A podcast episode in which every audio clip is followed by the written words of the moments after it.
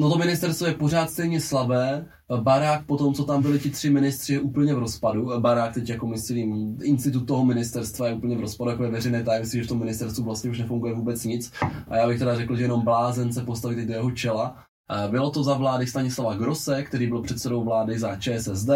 Tam jenom taková vsuvka, on skončil, protože měl velkou kauzu s tím, že nedokázal vysvětlit, kde vzal čtyři, prosím, upozorňuji na to číslo, 4 miliony korun na byt.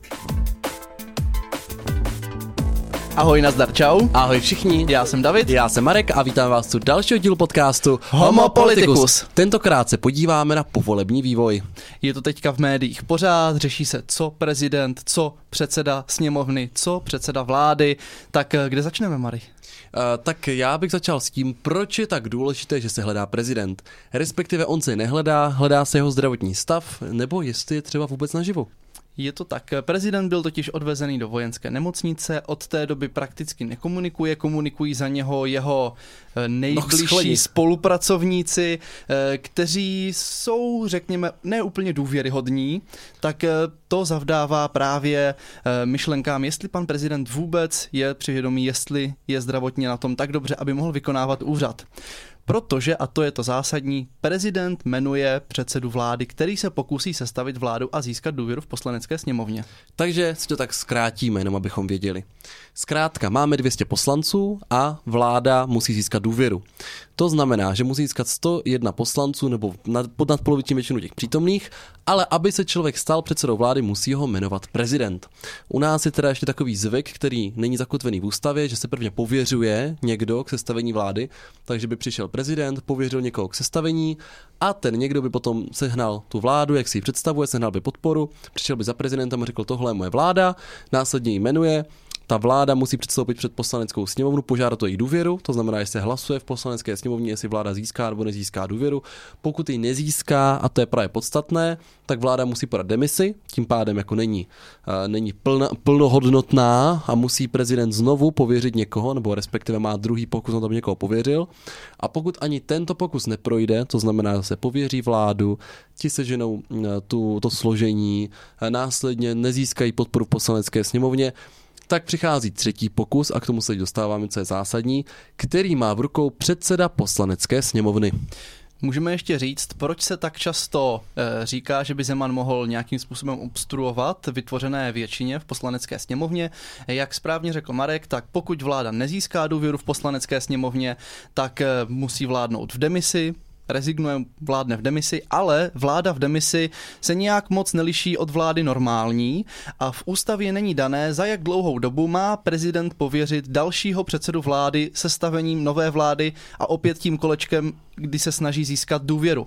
To znamená, že pokud by on teďka se eh, pověřil předsedu vlády Babiše, ten nezískal důvěru, tak dál může vládnout jako předseda vlády v demisi. Není jasně dané, jak dlouho.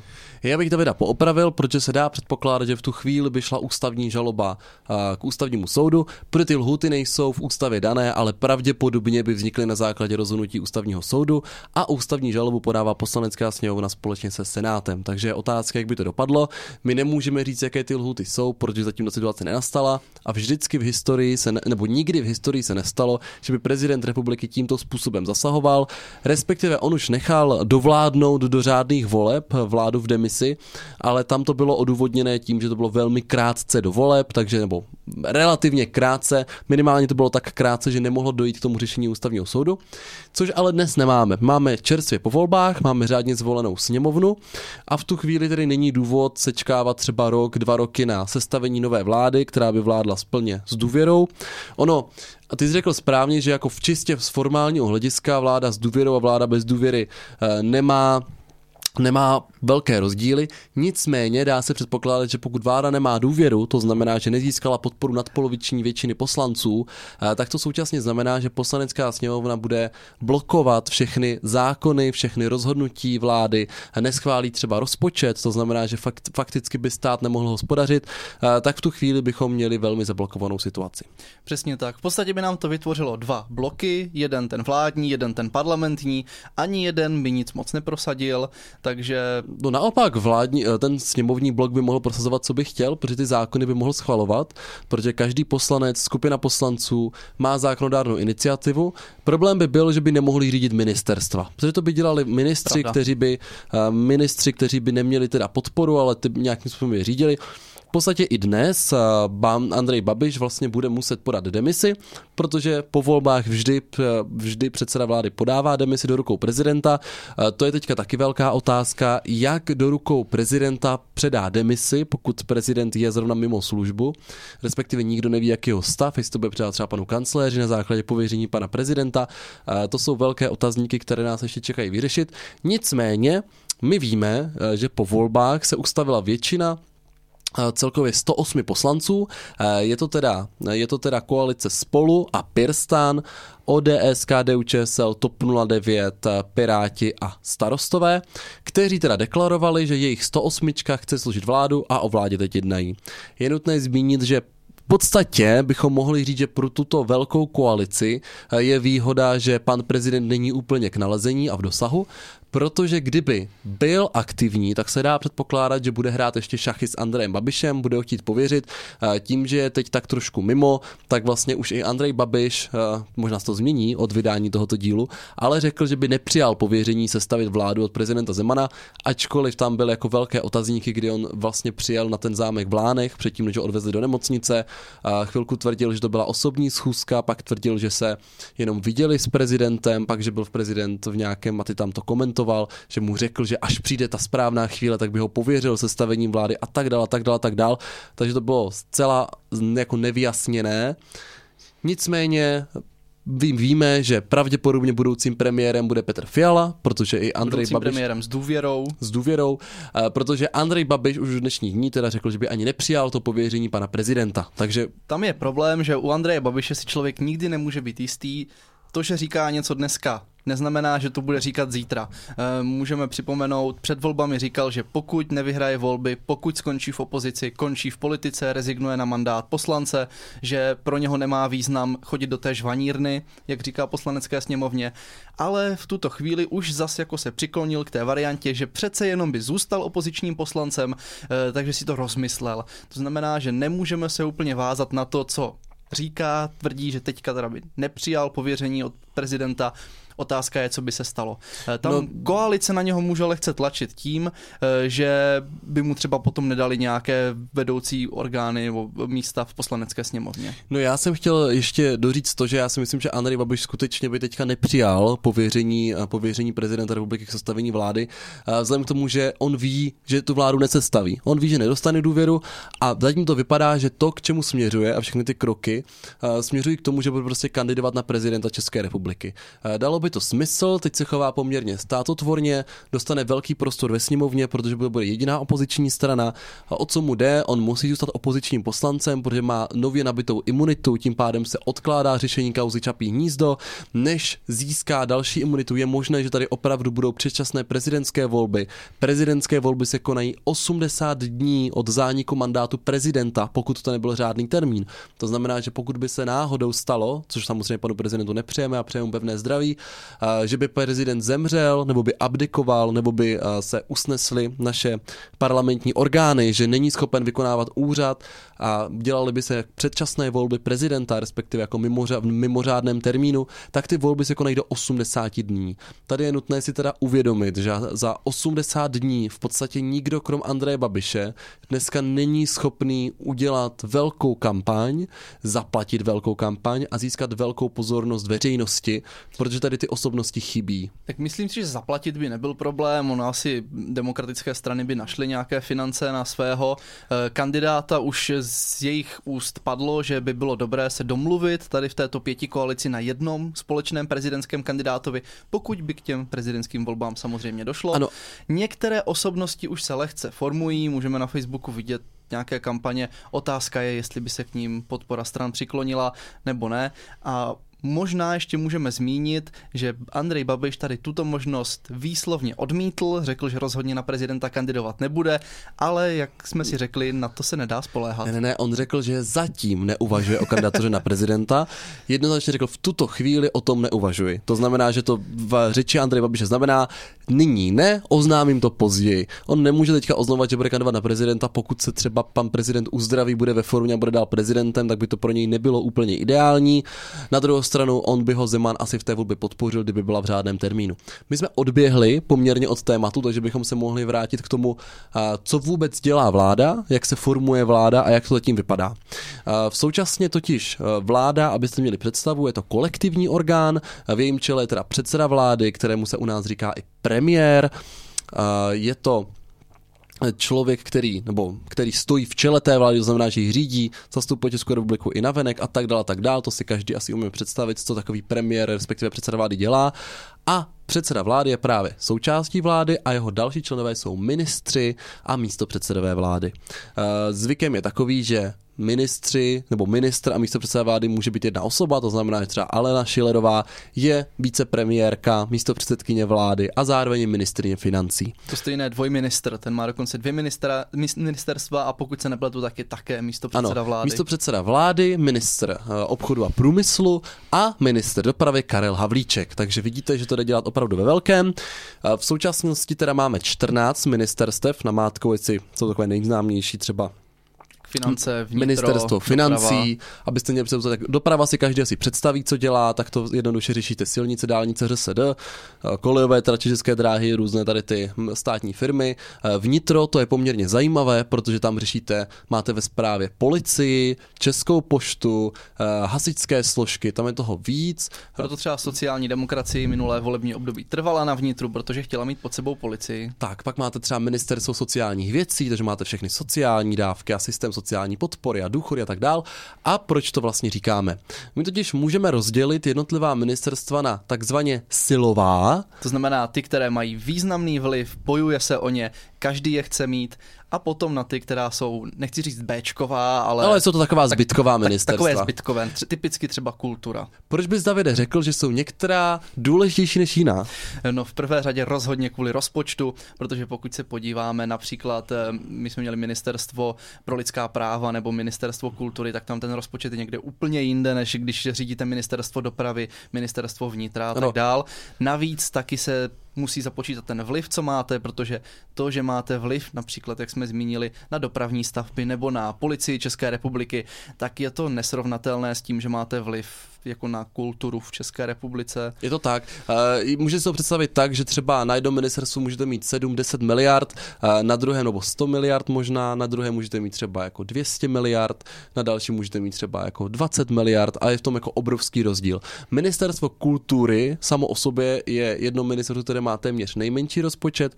Jde o to, že vy tam fakticky jako nefinancujete veškerou tu kulturu, která jde i z dotačních programů, ale máte tam podstatně tu zprávu, investiční náklady a tak dál a tak dál, takže vy, vy jako reálně neděláte takový objem peněz jako třeba Ministerstvo sociálních věcí, které je obrovské, co se týče jako rozpočtu, protože má vlastní rozpočtové položky, vy vlastně platíte eh, sociální pojištění, to znamená, to je přímo jako rozpočet sociálky, který jsou teda pod ministerstvem sociálních věcí. Uh, jsou tam obraty na důchodech, na uh, podpoře v nezaměstnanosti, mateřské, rodičovské a tady ty věci.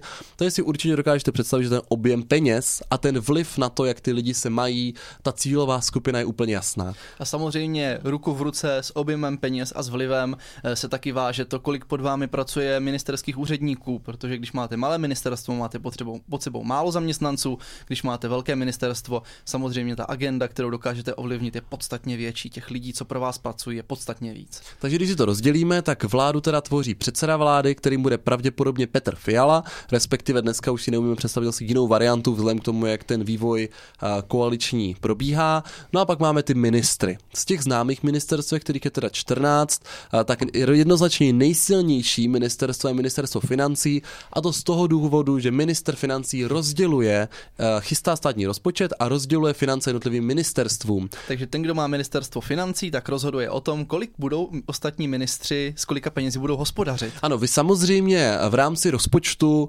máte svůj rozpočet, není to tak, že minister financí vám na všechno ty peníze dává, i ten rozpočet se tvoří jako na základě koncenzu všech, nicméně ten minister financí ty peníze v tom rozpočtu musí najít a má obří páku, když prostě řekne, no bohužel tady ty peníze nejsou a tak dál. To znamená, že ministerstvo financí chce každý. My víme uh, z historie, že není úplně jednoduché, není úplně efektivní, není úplně politicky dobré, když ministerstvo financí má jiná osoba nebo Jiná jin, strana. jiná strana eh, než ta, co má předsedu vlády. Protože si pak můžou házet, lehce řečeno, klacky pod nohy. Eh, To, že někdo za tu vládu vystupuje na venek a že stojí v její čele, eh, neznamená, že právě ta strana, stejná strana, rozděluje i finance jednotlivým ministerstvům, takže tam pak může docházet k vleklým sporům a je to složité. To bylo právě, když byl ministr financí Kalousek. A nebo když byl minister financí Babiš a předsedou vlády byl Sobotka. Sobotka. Například taky. No, ale vidíte, že pan Babiš si to uvědomil a on ve své, spra- ve své zprávě, když byl předseda vlády, tak ministerku, ministriní financí byla Alena Schillerová jako nestranička za ANO, která dnes už je teda poslankyní za ANO, takže úplně nestranička. Stranička už není. No už řekla, že vstoupí do hnutí. Ano, ale jednoznačně tady vidíte, že si to uvědomil a navázal. A druhé nejsilnější ministerstvo, o které jako je vždycky velký zájem, je ministerstvo vnitra. Jde to vidět i na tom příkladu právě z Babišovy vlády, kdy předseda jedné koaliční strany hnutí ANO Andrej Babiš měl předsedu vlády a předseda druhé koaliční strany sociální demokraté měli právě ministra vnitra. Zajímavé je, jak třeba tady s tím rozdělením silová, nesilová ministerstva zahýbal právě COVID, protože do té doby ministerstvo zdravotnictví, ministerstvo školství nebylo až zas tak lukrativní, ale od té doby, co tady máme pandemii, tak minister školství, minister zdravotnictví je denně v televizi, rozhoduje o tom, jaké budou nařízení, jestli budou otevřené, zavřené školy a ten jejich vliv je natolik významnější, že už se z nich stává jako velmi silná a významná ministerstva. Tak s tím teda zásadně nesouhlasím, protože jsou to jako minister zdravotnictví, možná teď vystupuje hodně v televizi, ale vidíme to i z těch koaličních dohod, že o to nemá nikdo zájem. Právě z toho důvodu, že chystáte ty nařízení. Ale že to je těžké, ne? Že to je slabé ministerstvo. A, no to ministerstvo je pořád stejně slabé. Barák po tom, co tam byli ti tři ministři, je úplně v rozpadu. Barák teď jako myslím, institut toho ministerstva je úplně v rozpadu, jako je veřejné tajemství, že v tom ministerstvu vlastně už nefunguje vůbec nic. A já bych teda řekl, že jenom blázen se postaví teď do jeho čela. A ani bych neřekl, že jako jsou silnější pravomoci toho ministra, vůbec ne. Tak jenom- pravomoci zůstávají stejné. Přesně tak, to znamená, ty pravomoci jsou pořád stejné, jenom těch problémů je víc a nedá se to podle mě uhrát. Jenom jako fakt blázen se do toho stoupne. Zatím to vypadá, že tímto bláznem bude eh, pan Válek, který je krajský předseda TOP TOP 09. 09 z Jihomoravského kraje, poslanec, eh, doktor, já mu přeju hodně štěstí, nebude to vůbec jednoduché. A když jsme nakousli, že pan Válek eh, je pravděpodobným ministrem zdravotnictví, tak můžeme zmínit ještě další jména. Eh, U ministerstva financí, které teda by měla mít ve správě ODS, se předpokládá, že by to mohl být Zbigněk Staňura. U ministra Takže vnitra můžeme zmínit, že ODS si uvědomuje, že je dobré mít ministra financí a předsedu vlády, takže tam se předpokládá, že to bude v jedné straně. Současně je nutné říct, že teda měli skoro dvounásobek hlasů, takže dává smysl, že si nárokují to nejsilnější ministerstvo. Eh, Co se týče ministerstva vnitra, tak tam je jasný, že to bude pan Rakušan. A teď se třeba řeší to ministerstvo práce a sociálních věcí, protože na to si kladla eh, nároky paní Olga Richtrová z Pirátů, která dlouho řeší sociální oblast, ale by to i právě dávalo smysl. ale i Markéta uh, Makadamová Pekanová. Uh, která se také dlouho věnuje, byla i radní v Praze pro sociální oblast, takže tam je jako otázka, uh, která z těchto dam nakonec se chopí ministerstva. Ale co je důležité, tak krom toho, že teda máte tady ty ministry, že jsou členové vládní ministři jednotlivých rezortů, tak vy můžete rozšířit tu vládu o více členů, to znamená, že vám tam přijde jeden stoleček, mikrofon a hlasovací zařízení. A to z několika důvodů. Vy můžete mít jenom místo, no jenom, ono to není úplně jenom ta funkce. Eh, Členem vlády může být také místo předseda vlády, který nemusí zodpovídat za žádné ministerstvo. Takový místo předsedou v minulosti byl třeba Pavel Bělobrádek, eh, což byla poslední vláda sociální demokracie, kdy měli předsedu Sobotku, ministra financí, eh, ministra- financí Babiše a právě Pavel Bělobrádek jako člen lidovců byl místo předseda vlády pro výzkum a inovace, to znamená, že neměl žádné ministerstvo, byl pouze místo předsedou vlády, a nebo taky může být členem vlády ministr bez portfeje. Davide, co to znamená takový ministr bez portfeje? Minister bez portfeje znamená, že nemá svoje ministerstvo, může mu být přidělena nějaká agenda, které se bude věnovat. Eh, s tou agendou mu budou pomáhat úředníci z jiných ministerstev. Eh, bude mít rozhodně hlasovací právo na vládě, protože, jak jsme zmínili, vláda je kolektivní orgán, to znamená, veškeré rozhodnutí vlády se hlasují, takže pokud jste minister, i když sebou nemáte ministerstvo, tak samozřejmě ovlivňujete rozhodnutí vlády jako celku a asi můžeme zmínit jméno, které tady v té současnosti padá nejvíc, a to je teďka právě předseda Pirátů, eh, pan Bartoš. Eh, přemýšlí se, že by mohl být právě předseda, místo předseda vlády pro nějakou digitalizaci nebo informační technologie. Ministerstvo pro digitalizaci nemáme, Nepředpokládá se, že by ho koalice chtěla zřizovat, takže on by se právě stal minister, mi, ministrem bez portfeje. Přesně tak. Nutné je teda říct, že ministerstvo informatiky, které zmínil, tak už v České republice zavedeno bylo. Bylo to za vlády Stanislava Grosse, který byl předsedou vlády za ČSSD. Tam jenom taková vsuvka, on skončil, protože měl velkou kauzu s tím, že nedokázal vysvětlit, kde vzal čtyři, prosím upozorňuji na to číslo, 4 miliony korun na byt jiná doba. Nejenom, že ta částka oproti dnešním jako penězům, které nedokáže vysvětlit Andrej Babiš je naprosto minimální, ale ještě mě udivuje, že byt v Praze, nějaký prostě 4 plus 1, který kupuje předseda vlády, stál jenom 4 miliony. Nicméně, co jsem chtěl říct, ano, ministerstvo informatiky už tady bylo. Uh, on dokázal digitalizovat třeba tím způsobem, že máme dneska na poště na úředek Checkpoint, máme propojeného, uh, jak se jmenuje, EO, EONka, tak e-government, ten, ten panáček E.ON se myslím jmenuje, to je tak nějak blbě se jmenuje, G. To si byl s tou elektřinou, ne? Geon, ge, nevím, no, nevím, nevím, to takový panáč, jsme to učili, tam asi střeva, digitalizace, no to je jedno. Eh, zkrátka, Ivan Bartoš by teda byl místo předsedou vlády, pravděpodobně pro digitalizaci. Jak řekl David, tak to znamená, že nemá ministerstvo, aby se to představili jako reálně, co znamená, že nemáte ministerstvo. Vy prostě nemáte barák, kde je 200 kanceláří, v každém sedí tři úřednice a ty pro vás pracují. Vy prostě tady toho nemáte, takže jsou jako dvě varianty.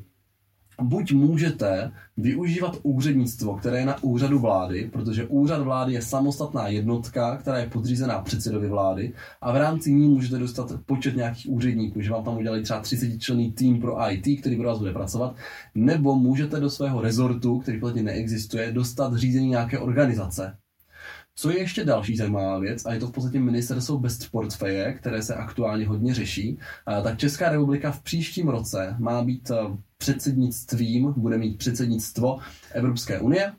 To znamená, že by mohl vzniknout rezort ministra pro právě předsednictví Evropské unie, tak, aby si na to připravoval tu agendu, agendu dlouhodobě řešil a dokázal pak prosazovat ty otázky naše národní na evropské úrovni což by nemuselo být k zahození. Víme, že tady máme dlouhodobě nedostatky v této oblasti eh, a bylo by to příjemné v téhle těžké době vlastně jako odlehčit předsedovi vlády, aby nemusel řešit evropské záležitosti a vyčlenit je pro ně samostatné samotného ministra. A víš, že už byly takové, eh, byl vyčleněný člověk vlády, co měl to, toto na starosti? Fischer nebo? Ne, ne, ne, byl to, eh, byl to minister, který byl ve vládě Mirka Topolánka, mm. protože naposledy právě Česká republika předsedala Evropské unii, když byl ve vládě Mirek Pravda. Topolánek. Eh, je tady teda určitá změna, to totiž ještě neexistoval předseda Evropské Komise? rady. Rady. Ano. Předseda Evropské rady, což je orgán, kde se, který se skládá z předsedů jednotlivých států nebo prezidentů, záleží, jaký máte systém, tady mluvím vlastně jenom o Francii.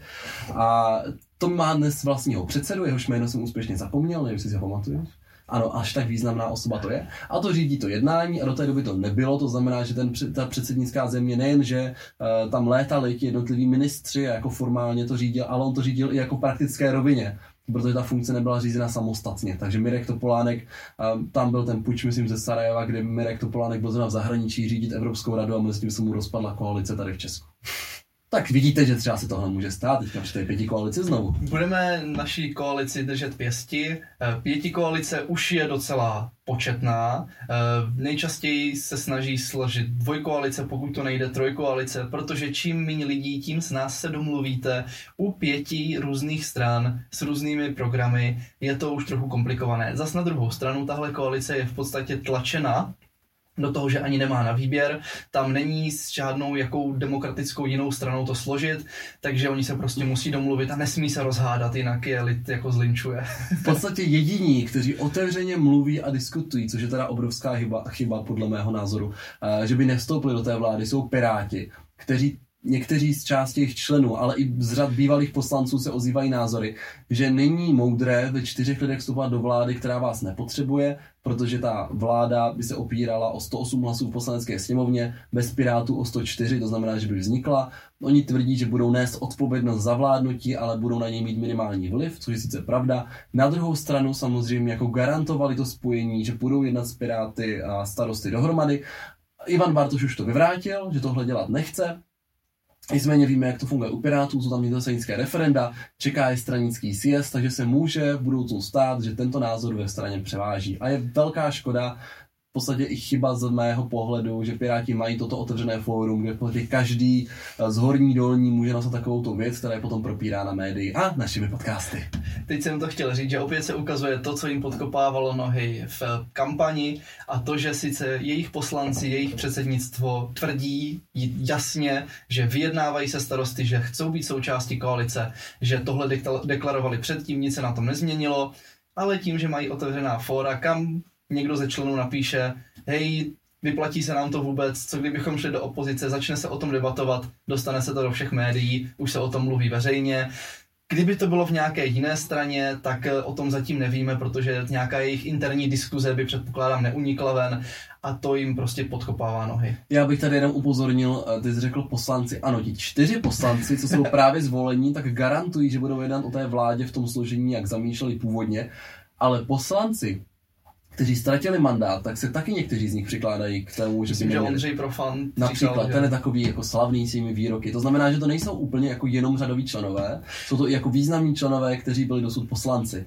Je to tak, Každopádně oficiální názory zatím jasný, nic se na něm nemění. Uvidíme, jak se to bude vyvíjet do budoucna. Pojďme se vrátit k tomu, jak to teďka bude teda uh, procesně s ustavením nové vlády. My víme, že vláda se musí sejít nejpozději 8. listopadu, pokud správně počítám. Poslanecká sněmovna. Poslanecká sněmovna se musí sejít nejpozději 8. listopadu. 30 dní od voleb. 30 dní od voleb se musí sejít. My víme, že teďka se řeší kauza, že prezident republiky, který má pravomoc, je to jeho právo svolat zasedání poslanecké sněmovny, a je tam ten mechanismus, že pokud to nesvolá volá, tak je to 30 dnů ode dne voleb, tak svolal krásně na ten den, kdyby to stejně ze zákona se svolalo samo, což je trošku úsměvné.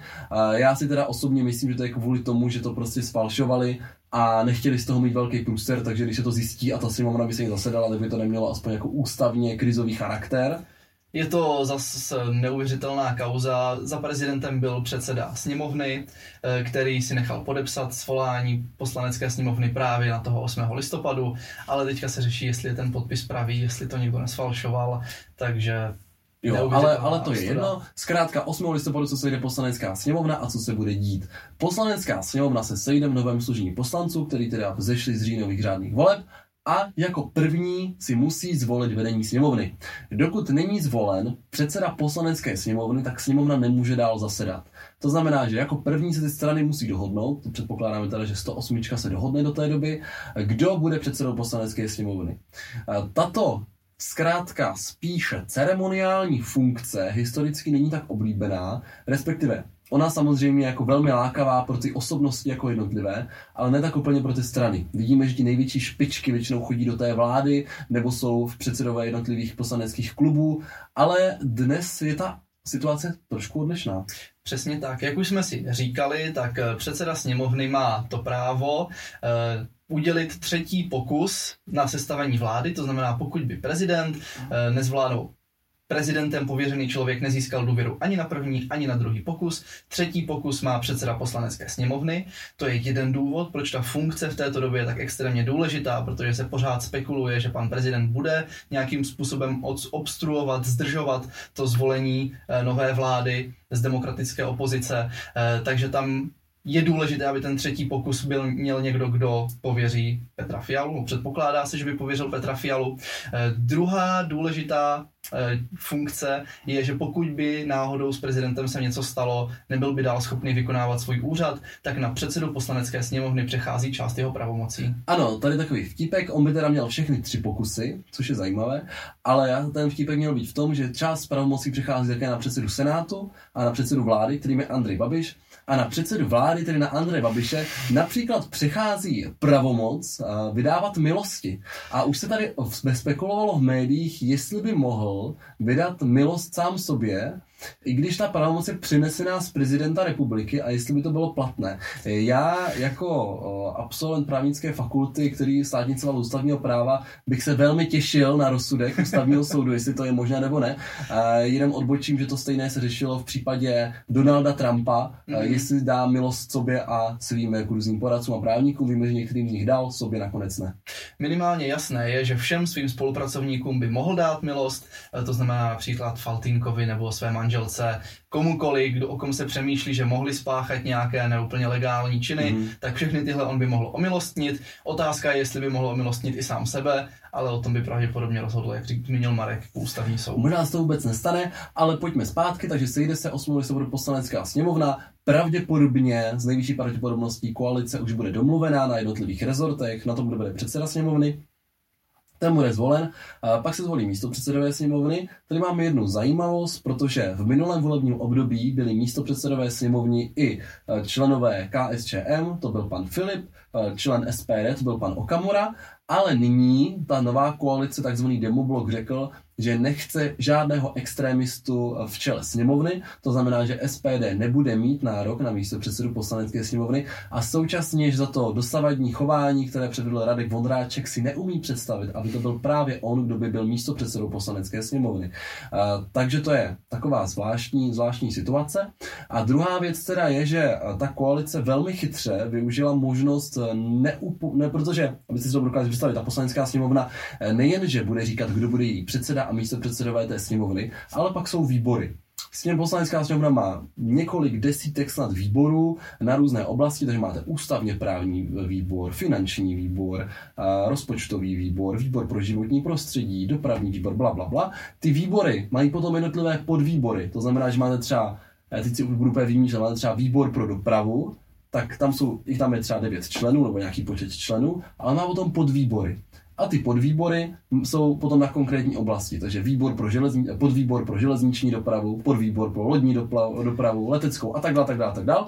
No a o tom samozřejmě hlasuje poslanecká sněmovna o těch členech. A ten, kdo má většinu, tak by samozřejmě si mohl vzít všechny místa, ale to se neděje. Dává se vlastně prostor i těm opozičním stranám, které to teď chytře využili s tou 108 a řekli, že pokud Andrej Babiš bude zdržovat složení vlády a přijme tu pozici, i když ví, že nebude mít většinu, tak neudělí dostatek míst pro hnutí ano. Proč oni to potřebují, i když to jako reálně nemá ten jako úplně ten vliv takový, jak by si asi představoval, jaký by Andrej Babiš chtěl mít.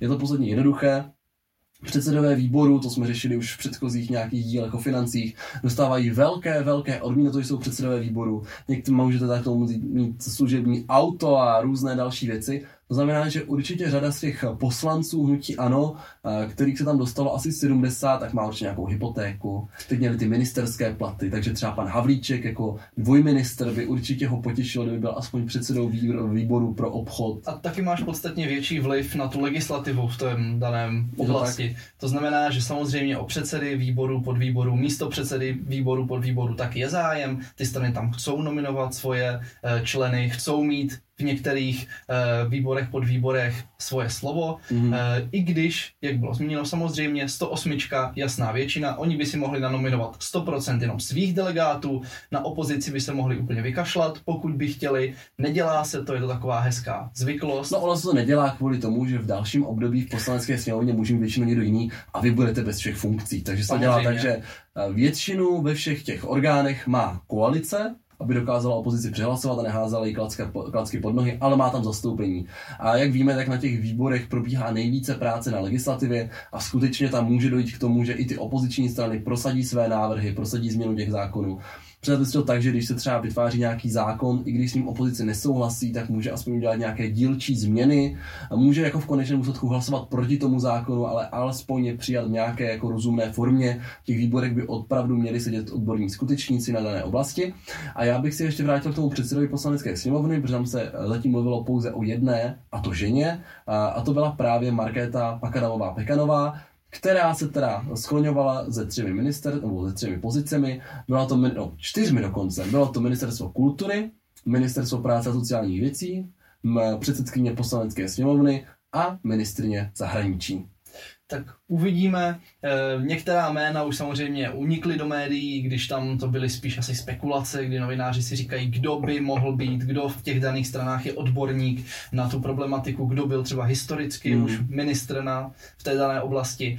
Ale Zatím nevíme prakticky nic. Jediné, co uniklo, je, že už existuje nějaké rozdělení počtu jednotlivých ministerstev mezi pěti koalici a oni ovšem jednají o tom, kdo bude mít jaké ministerstvo, je tam tlak. No oni tvrdí, že samozřejmě dnes vůbec není na stole, kdo bude mít počet ministerstev a kdo na nich bude sedět, že to vůbec není důležité. Oni podle jejich slov dnes řeší hlavně program, oni řeší, co budou prosazovat, ale všichni víme, že samozřejmě ty počty ministerstev už se řeší podle mě co cinkly volební výsledky, tak už došly SMSky, už si na prvním zasedání říkali, jak by to tak zhruba mohlo být, protože je jasné, že program je jedna věc, ale pokud uh, ODS prosadí celou agendu, kterou má k životnímu prostředí, tak je to skvělé, když nebude mít toho ministra, co by prosazoval. Uh, takže tam je to potom takové otazníkové, jestli ten postup opravdu takhle, jak říkají, dělají. Ale dobrá, zkrátka nějak se dohodnou. Já myslím, že jsme to schrnuli poměrně snad jednoduše. Kdyby vás napadly nějaké dotazy k tomuto tématu, tak určitě napište. My si příští díl možná ještě připravíme k té povolební situaci. Uvidíme taky, jak bude zrovna aktuální situace. Teďka se to mění ze vteřiny na vteřinu. Možná budeme řešit ústavní krizi, těžko říct. My minimálně děkujeme za to, že jste poslouchali až sem. Náš podcast najdete na Spotify, Apple podcastech, ale také na YouTube s videem. Tak se podívejte, dejte nám tam odběry, klidně napište nějaký komentář a podobně, my budeme rádi. A uvidíme se teda zase příští týden v pondělí v 7 hodin. Ahoj. Mějte se fanfárově.